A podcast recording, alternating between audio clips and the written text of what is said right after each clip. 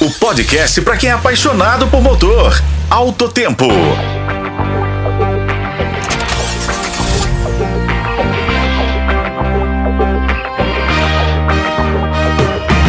Olá, amigos do Autotempo. Hoje é quinta-feira, dia 7 de dezembro. E mesmo com um pouco de atraso, ainda dá tempo de comemorar o aniversário de um ícone da indústria automotiva brasileira, o Chevrolet Opala.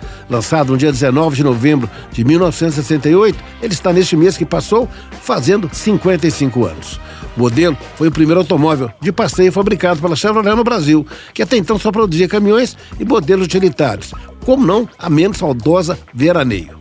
São muitas as curiosidades que cercam a longeva vida que o Opala teve no mercado brasileiro. E para começar do começo, vamos contar como surgiu o nome, como se deu sua escolha entre tantos outros. Ele foi escolhido em um concurso interno, onde participaram parte de milhões de colaboradores da GM. Mas apesar de contar com a simpatia dos diretores da empresa, não foi assim, de uma forma tão espontânea e democrática, a decisão que batizaria finalmente o carro em nome de Opala.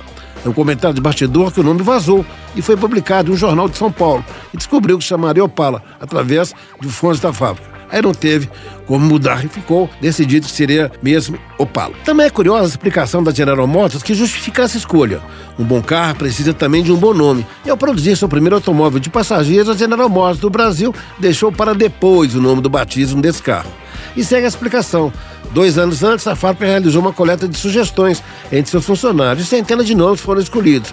Depois de uma cuidadosa e criteriosa triagem, restaram apenas seis. Um deles era justamente Opala. Opala, além de ter caído no gosto do público, é também o nome de uma pedra preciosa, ou uma junção das partes da palavra Opel e Impala. Sendo assim, não restou alternativa e a gestão da montadora confirmou como sendo o mesmo Opala.